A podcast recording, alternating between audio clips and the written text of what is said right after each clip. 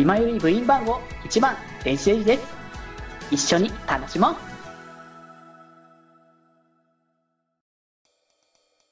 ということで、じゃあね、こっからは1日目、北海道公演1日目のね、後半からやっていきましょう、語っていきましょうというところなんですけども、初手でね、チェリッシュブーケってことで、みのりさんですね、タカピのね、披露という形になってソロ曲なわけなんですけれども、まあね、ソロの中では比較的披露回数多いのかな。まあ、ただあれよね、外部に出た時のライブで、歌ったりとかっていうのもあったからっていうね、リサニとかだったんですけど、いや本当にね、素敵なこう花々というか、そのライブの間のね、こう演出の2番のところかな、でその客席を映して、こうカメラをこうステージ用のカメラからタカピを映して、かつそこから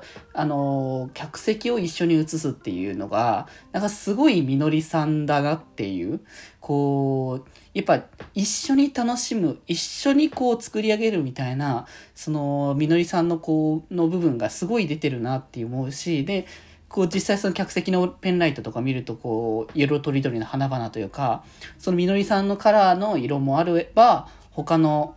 バイトのメンバーカラーがあったりとか、なんかそういうのも含めて、あ、いいなっていうかしみじみちょっとほっこりしちゃうみたいな感じのね、部分ではあるなって思って、多分なんだろうな、みのりさんもこういった感じの演出するんだろうなっていうのが感じれてよかったなっていう、すごいだからなんか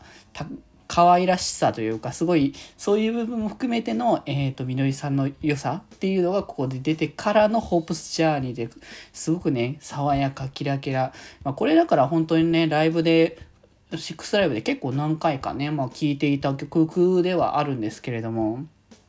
毎回毎回ね、すごくね、キラキラ高まるね、部分をね、こう持ってくれて、でそっからのバーニングクールでガッとね、もうガッとテンションを上げさせるっていう、もうこの勢いとどまらない、ジョってなんだ言葉がなんかおかしかったなそう、やっぱなんかね、こう爽やかな感じを出して、爽やかで元気っていう明るさがこうメインのやっぱね、この2日目の流れだなってところで、でこっからそのね、夢色ボイジャーで最後の方でね、そのバーニングクールのラスト、この辺りからフラックスが入ってって交代で入れ替わるっていう仕組みよね。でそこで高まりたこう流れをこうそのまま持ってくね、こう勢いっていう、いや毎回ね、聞くたんびにめちゃくちゃ爽やかで、めちゃくちゃこのスタートっていうか、本当にスタートではないけど、この位置的にはね、でもその前へ向くっていうところをなんかすごく感じさせてくれる部分だなって思って、いやー本当にね、キラキラ輝いて元気いっぱいで、こう本当になんかね、改めてフラックス、これフラックスのね、2日目がセンター公演っていうこともあるので、その辺の話はまた2日目の話としてね、ちょっと持っていこうかなっていうところはあるんですけれども、そこからの、怒涛のね、コンパスグリッパーやるんだって思いましたよねだって言うてコンパスグリッパーはメンツ的にはね、フラックスとモフがね、だからいない感じだから、あ、ここでやるんだみたいな感じもありつつ、だってフレームも1人ね、くむちゃんいないっていう状況下だったから、あ、ここでこの全体曲というか合同曲系の披露もあるんだっていう、だ合同曲は正直本当に毎回言ってるけど、何が来るかわからないっていう感じですけど、でもなんかそれこそコンパスグリッパー、今回はだからそのモフがいないっていう高音域が結構いなくて、かつ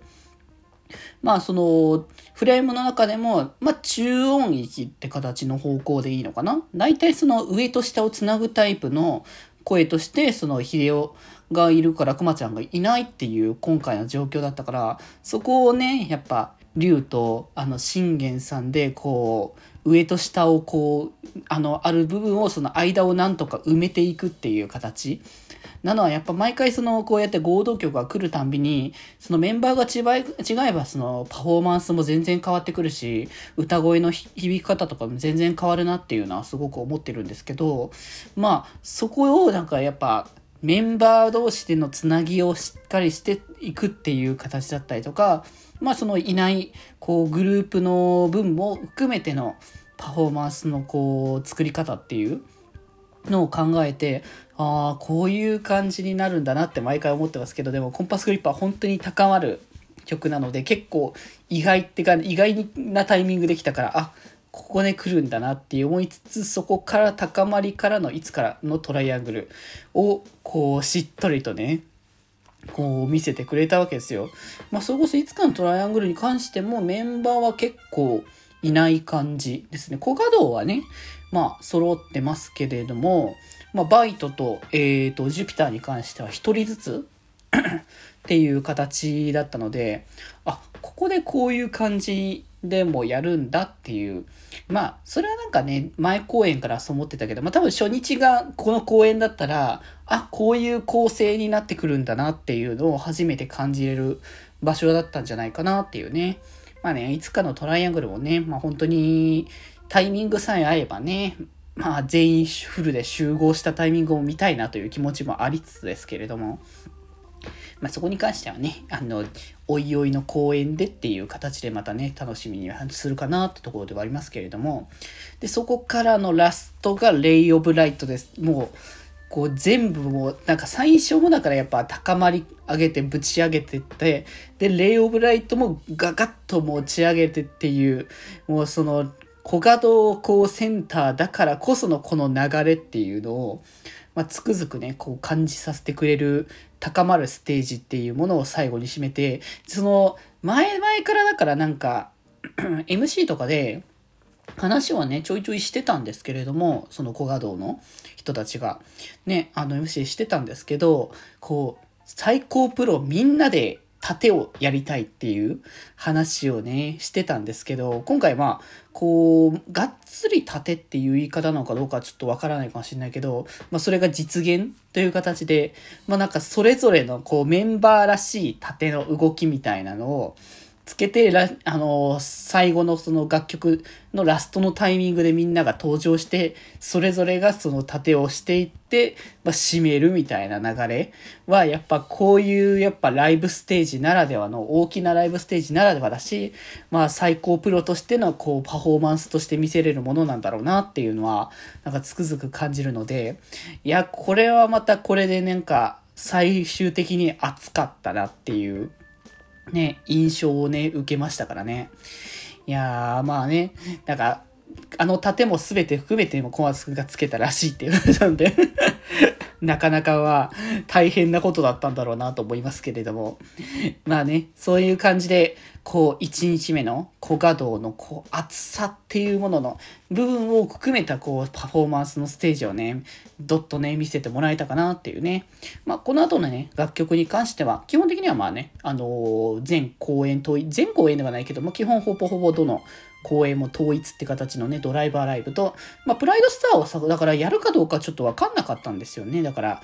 多分元々の構成であれば全然フィフスの忘れ物というか、フィフスで置いてきたものをこう再度やるっていう流れがあったのかなと思ったんですけど、こうやっぱ順番が変わってしまったから、もしかしたらやんないのかなってちょっと思ってましたけど、やっぱねこうプライドスターをもう多分ほぼやれる機会はないだろうという、気もねしてならない。できればねセブンスライブの次のタイミングとかになんとか頑張ってねフィフスリベンジドーム公演やってほしいなっていう気持ちはありますけどね。いずれねそれは期待をするとしてっていうところではありますけどね。そんな形のねこう熱量ががっつりこもった、男らしい、ステージだったんじゃないかな、初日はっていうところですかね。気ままに寄り道クラブではメッセージを募集しております。メッセージの宛先はマシュマロで募集しております。そして気まよりではみんなで作る@びきを公開中。みんなで編集してね。